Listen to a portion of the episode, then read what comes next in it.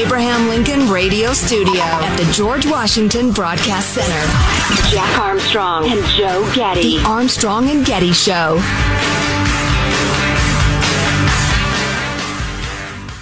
Came across this. I thought it was absolutely terrific. The title is How to Be a Successful Politician in California. Wait now. You're listening around the country. You're thinking, I don't care. Oh, this is so revealing about the way the politics works in a blue monolith of a state. The subtitle of this by Edward Ring, who's really interesting guy. He's written a couple of books about California politics. He's the, uh, um, mm, mm, mm, I think he was the, he co-founded the California Policy Center. So he's a, a thinker about policy and politics, but, um, how to be a successful politician in California. Early voting lets us know how many votes we need and ballot harvesting lets us control how many votes we'll get. And Ring writes, the following conversation never happened. It's for the reader to decide to what extent, however, this conversation reflects political reality in Cal Unicornia today. Two people in this conversation, the candidate and the government union operative, because that's who owns the state of California. Candidate says, it's a surprise you contacted me. I never thought I'd run for office. I don't know how to run a campaign, and I'm not well informed on any of the things I might have to manage if I get elected. Union operative said, that doesn't matter. We've profiled you and determined you'd be a viable candidate and develop into a politician we can count on. But I don't even know how to begin this process. Don't worry about that either. Here are all the forms you need already filled out. We'll just put your name and personal information and you'll sign them. We will submit them. We will follow up. Candidate says, where will I get my money to campaign? Where, where will I find a campaign manager? Government union operative says, we do everything for you. We found a treasurer who will process all of your donations and expenditures, and all you have to do is approve them. We have a campaign consultant who will run your campaign for you, and will run a separate independent expenditure campaign, which allows us to avoid campaign contribution limits, and you will not have to do anything. Candidate says, what about my opponent? Union op says, don't worry, we'll outspend your opponent by whatever amount necessary to ensure victory. Wow. They have to do everything themselves knowing they're going up against us. They have to raise money from small contributors. They have to constantly hold petty fundraisers. They haven't got access to our government union contributions and the corporations won't help them because they're all afraid of us. Unless your opponent is wealthy and willing to burn through a good chunk of their own personal fortune, they won't have nearly enough money to compete with you. Camp- candidate says, what will I campaign about? What will I say? Don't worry. We'll tell you what to say. We will write your campaign literature. We'll build your campaign website. We'll handle every detail. We have all the money we will ever need, so we hire the best political consultants. We've learned exactly what voters respond to, and we will attack your opponent as an extremist. But shouldn't I have ideas of my own? Shouldn't I stand for anything? Uh, no. Leave it to us. Just be available for photos and to sign documents and checks. Candidate says, what if it's a close election? Won't all this be for nothing? It probably won't be close, but if it is, we know exactly what to do. If early voting trends show your opponent's party turning out in stronger than anticipated numbers, we'll invest more money in ballot harvesting during the weeks before election day. Our ballot harvesters know which household residents have registered with our party. Early voting lets us know how many votes we need, and ballot harvesting lets us control how many votes we'll get. And it's legal. You can't lose. Candidate says, can't my opponent's party do the same thing? Government union operative says theoretically yes, but it costs a lot of money to engage in science-based ballot harvesting. And you see, haha, they haven't got any, any money. What's really funny though is that we've convinced Californians that we don't have very much money, that we're the underdogs, and that our opponents are spending us into the ground because they take contributions from corporations and billionaires. And guess what? We're the ones who get almost all the contributions from corporations and billionaires, and they don't. Wow. Candidate candidate says, "What if you can't find enough households with voters registered to your party who haven't voted yet, or an earlier voting trends show that I could be behind?" Relax. We have a lot of tools in our toolbox. Even though the last day to register to vote as a traditional voter is October 24th, we can assist people with same day registration as a conditional voter right up until and through election day, November 8th. We know who to register. For example, our teachers union has ensured that the vast majority of young voters are thoroughly conditioned to vote for our party and to despise your opponent's party. We have a profile for every eligible voter in the state. We know where every person under 30 is living, and if they're not registered, we can get them same day registration, then we'll harvest their ballot. candidate says, isn't it kind of weird that California permits early voting to begin a full month before the November 8th election and allows counting and certification to last all the way until December 16th? Doesn't it allow you to manipulate the election outcome during this extended voting period? So what? It's legal. We control the politicians, which means we write the laws and we made all of this legal. And final question and answer. What if my opponent raises the fairness of the same day registration and ballot harvesting to ensure victory? You're a quick learner, but you still don't get it. We have all the winning messages. If your opponent questions the ethics of ballot harvesting or the accuracy of the registered voter database from which ballots are mailed to everyone or the injustice of taxpayer funded government unions recruiting candidates and paying for their campaigns, we'll just call them an election denier. Oh yeah, I've heard that phrase a lot lately. Those people are fascists. Right you are. Welcome to the team. Now just sign here. Wow, that's How pretty good, was that? That's pretty good. Edward good. blanking ring if you need him. We will post a link to that essay at armstrongandgetty.com. Send it to all of your friends for the good it'll do, which is very little. Yeah, that is that is something. Same day registration, ballot harvesting, blanketing the landscape with millions of ballots, whether you still live there or not. The fix is in. Yeah, um, And I'd like to point out it doesn't take some sort of magical hacking hacking of Dominion voting machines by mysterious Venezuelans or any of that crap. They write it into law. if I'm gonna be a uh, grown up about this, though, I feel like you just got to recognize, okay, that's what the the the the, the, state of play is, and you got to compete the same way. And the Republicans can raise as much money as as as Democrats can. I mean, they'll come from different places, but they'll raise a gazillion dollars. And uh, but but they haven't put their efforts into this. Partially, not blaming it only on Trump, but partially Trump went anti mail-in ballots. Republicans had dominated mail-in ballots since mail-in ballots became a thing. It was just a truism that Republicans voted through mail, Democrats showed up same day. That flipped in just two cycles, partially because Trump tried to convince people that mail-in ballots were wrong for some reason. Um, but anyway, got to play the same game and do the same things. It's the only thing you can do, isn't it?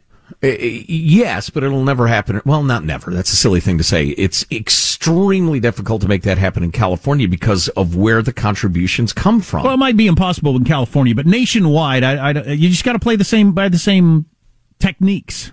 or effectively convince people that that's unjust and leads to uh, uh, voting practices that are untoward. Oh yeah, if you can change policy or law around voting, that'd be that'd be fine. I'd be all for that.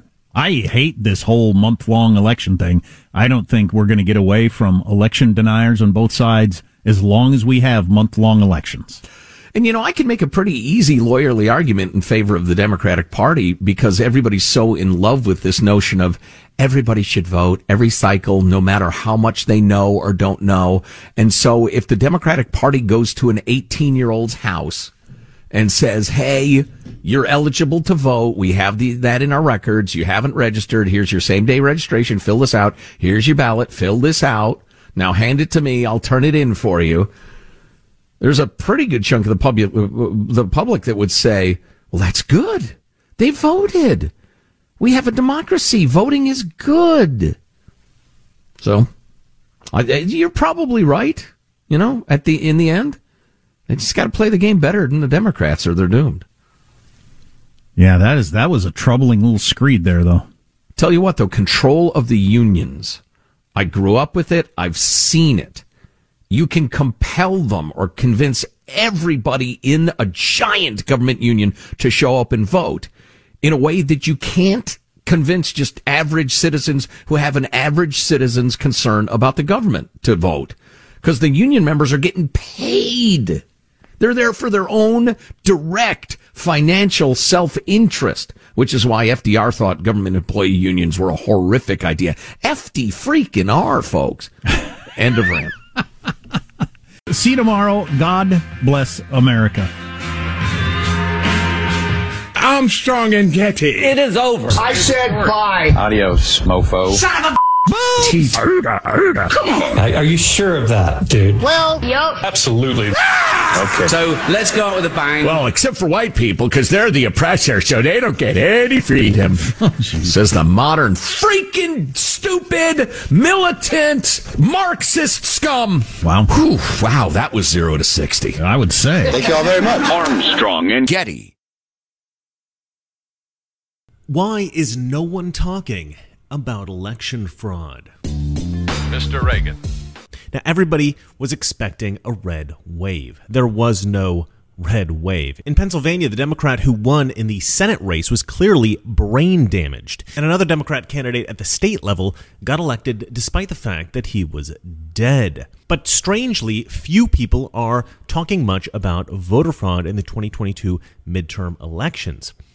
After the 2020 election, there was a lot of talk about election fraud. It just didn't seem possible that Joe Biden, the basement dwelling dementia patient, could have gotten the most votes in American history.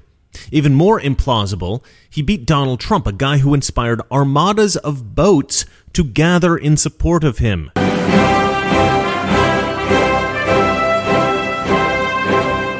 But in 2022, not a lot of talk about election fraud.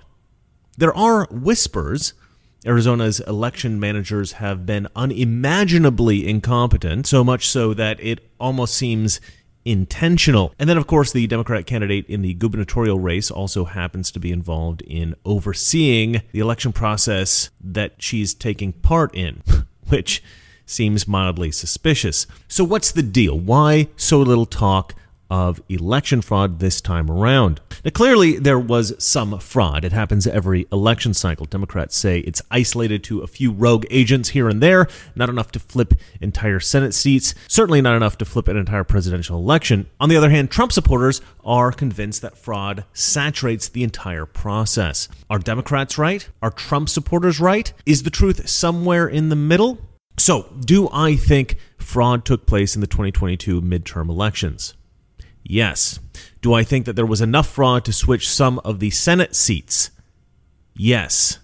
But I don't think that fraud is actually the biggest problem. I think the biggest problem is now the election process itself. For any amount of fraud to affect a victory for a candidate, there must be a baseline of support. There are some who will say that, well, it doesn't really matter how much support a Democrat has. They can win with just 1% of the vote because they'll just cheat enough until they win. But I don't actually think that's true. I think that election fraud can shift an election maybe 5%, maybe 10% at the most before it becomes obvious that there's fraud and people get caught and, you know, there's potential consequences. But 5%, 10%, these are huge numbers in close elections. I mean, even if it's just 2 or 3%, that can still flip a seat, even less than 1% in some cases. And so, depending upon how much fraud is involved in a particular election, I think that fraud actually can be overcome simply with enough legitimate success on the Republican side. And, you know, I actually think that's why not a lot of people are talking about election fraud in these midterms. Because I think that most people look at the elections and they're thinking about them in the same way that I am here. And I think a lot of people feel that raising the alarm about election fraud doesn't really do anything. And Democrats are so good at demonizing any election skeptics by calling us election deniers, right? Using the word denier as a rhetorical trick to try to associate us with Holocaust deniers. They've gotten so good at this kind of demonization that I think a lot of people now think that talking about election fraud is actually more destructive for Republicans than it is helpful. And there's also a kind of nihilism. I think that a lot of people now think, sure, there's fraud, but you know, unless we catch them red handed and those who can do something about it take action, the fraud is not going away. It's just part of elections now. So why even talk about it? They've come to accept it. It's like we we now know that there's always going to be some amount of fraud, and so we just need to win by one vote more than the Democrat in every race, plus whatever the fraud is. And I think a lot of Republicans now think that it may just be easier to do that than to actually eliminate all of the fraud. And maybe it is. You need a certain base level of votes for fraud to help. So let's say a Democrat can cheat the vote by 5%. Well, then that Democrat candidate, they've got to at least come within 5% of whatever it is that the Republican gets in order to beat them. If the Republican gets 45% of the vote, then the Democrat needs 41% of the vote. And only then will that 5% then push them over the top. But I think that it's still bewildering that somebody like John Fetterman would get enough baseline votes to win at all. Shouldn't he have lost by like double digits? Now, I do suspect that in the case of Pennsylvania, that particular state has a very robust voter fraud operation. I'm actually considering going into the history of fraud in Pennsylvania in another video, but for now I'm just going to say that I do think that there was fraud in this particular race, and I think John Fetterman did win because of it. But even so, how did Fetterman get the 40% or so that he needed in order to get even close to winning? Well, there are two things that are being touted as the reasons that Democrats did so well. Young people and abortion. Democrats are saying that young people came out to vote in the highest numbers in American history. Maybe that's true. It does make some sense. I mean, the Democrat Party preys on the gullible, the ignorant, the lazy, and the stupid. And young people, well, they may not all be stupid, they may not all be lazy, they may not all be ignorant, they may not all be gullible, but most young people are at least one of those things. They're far more easily tricked than more experienced, wiser folks. They are a perfect target for con artist politicians. And the abortion issue was a serious problem for Republicans, especially after Lindsey Graham foolishly submitted an abortion bill which he knew the Democrats would use as ammunition, as propaganda to say Republicans are going to strip you of your abortion rights. And so, yeah, we did have a couple of problems that were real problems a demographic problem and a policy issue problem. But there is a much bigger problem that I think transcends the fraud issue, the demographic issue, and the policy issue. And that is mail in voting and ballot harvesting. Together, these two parts of our voting process have broken American elections. There are so many ways to manipulate voters who have their ballots in their hands at their homes. Voters can be threatened, intimidated, bribed. Somebody can stand over you, gun to your head in your kitchen while you fill out your ballot. Obviously, that's an exaggerated example. I'm not suggesting that that specifically has happened, but that's what mail in voting opens the door to. An unscrupulous political party will take every opportunity, legal or illegal, to fortify an election in their favor. And Democrats always insist that there was no systemic widespread voter fraud in the 2020 election, and maybe there wasn't. But you know, you don't need an organized system. You don't need any one fraud technique to be widespread. It's better, actually, to have hundreds of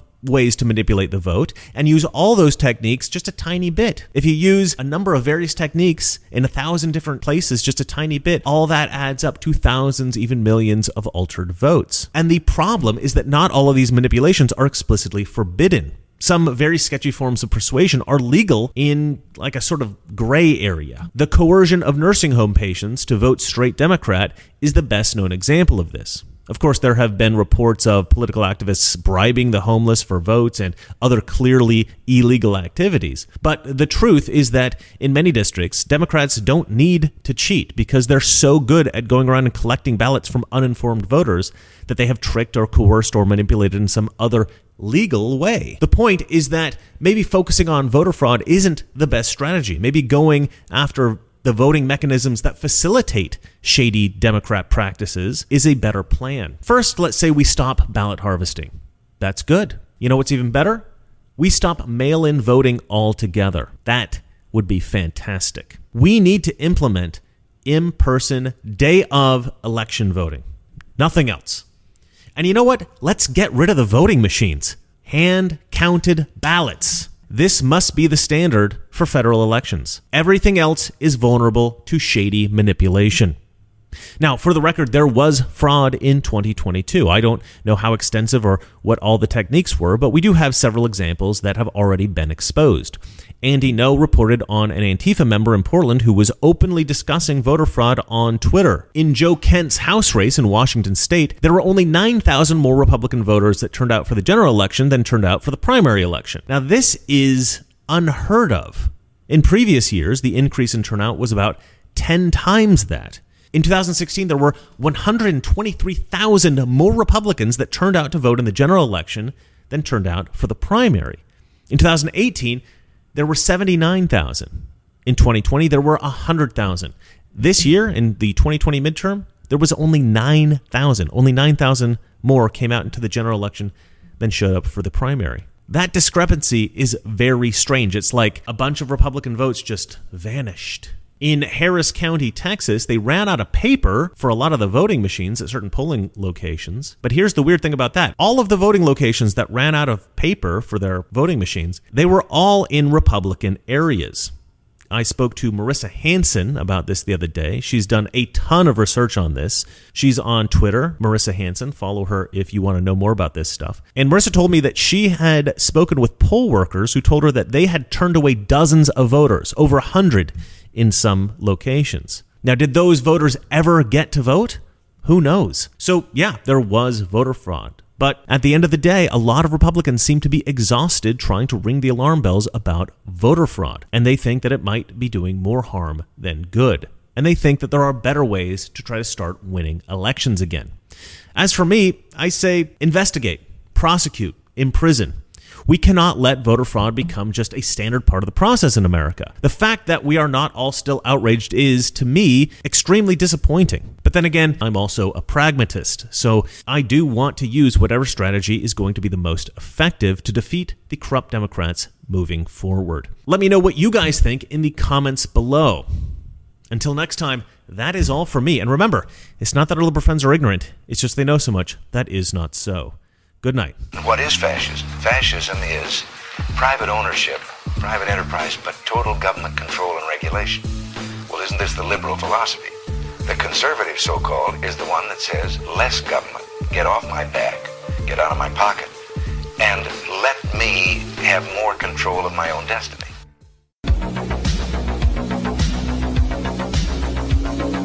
Well, that was a bucket load of joy and positivity, wasn't it? 73% of Americans are angry or dissatisfied at the state of the country. Yet Biden comes out smelling of roses anyway. The historically unpopular president with rapidly declining cognitive abilities, presiding over a crippling inflation crisis and an economy heading south in a hurry. And he has a better midterm record than Barack Obama or Bill Clinton. The best midterms for Democratic governors since 1986. In what world does that make any sense? What in the next two years do you intend to do differently uh, to change people's uh, opinion of the direction of the country, particularly as you contemplate a run for president in 2024?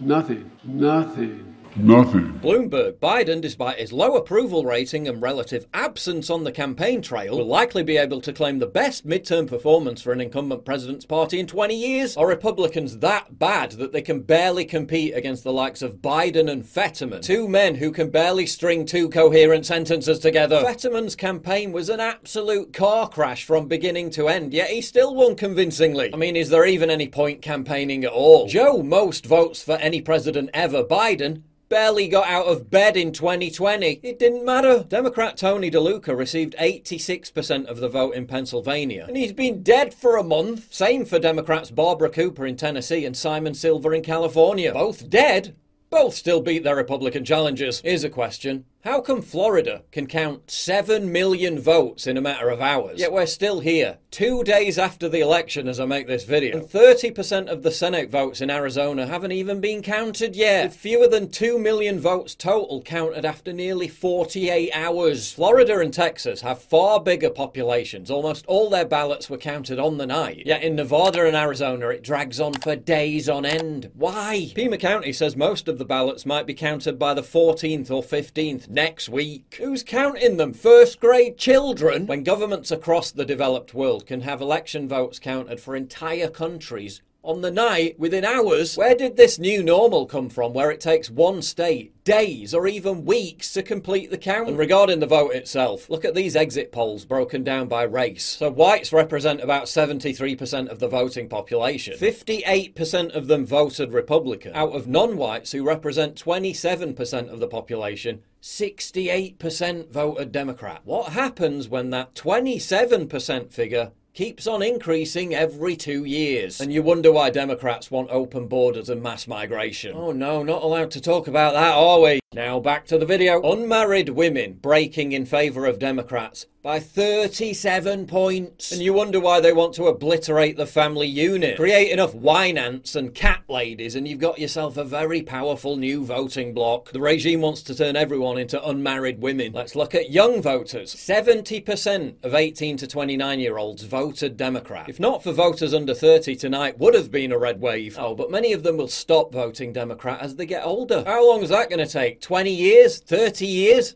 Do we have 30 years? This is the TikTok vote, isn't it? In the most competitive Senate races, four Democrats posted regularly to TikTok, while only Dr. Oz was a presence for Republicans, although he seemingly gave up on it and stopped posting over a month ago. This is a desperate place to be, is like the creepy older person trying to look hip to court the youth vote. Yes, smartphone addicted Zoomers with 10 second attention spans can be convinced by cringe dance routines and micro soundbite messaging. But when conservatives try to use that platform, they're mass flagged and banned anyway. Naturally, Zoomers came out big for Dems, partly because their sacred right to engage in degenerate and promiscuous sex and then kill their babies was put under threat. But even in the deep red states of Kentucky and Montana, anti abortion measures lost. A measure that would have asserted there's no right to abortion in the Kentucky state constitution. Lost. A measure that would have criminalized healthcare workers in Montana not trying to save the life of a living baby after birth. Lost. Solid red conservative state can't even say a kid outside the womb shouldn't be left to die. It's over. People complain about Trump endorsed candidates underperforming, yet they were sabotaged by the Republican establishment. Mitch McConnell withholding funding in key races. Kevin McCarthy spending millions trying to sink MAGA candidates, money that could have been spent on defeating Democrats. Did Republican voters stay at home because of all the red wave talk? Did they just expect it to happen without them having to get their asses off the sofa to go and vote? Did independents really buy into the media hysteria that they were voting to secure democracy itself? That if the Republicans scored big, Trump would become a dictator and there'd never be any elections ever again? Are people really that fucking dumb? Are you completely blackpilled? Or is rising above the demoralization itself half the battle? Where do we go in 2024? I'll be reading your comments below.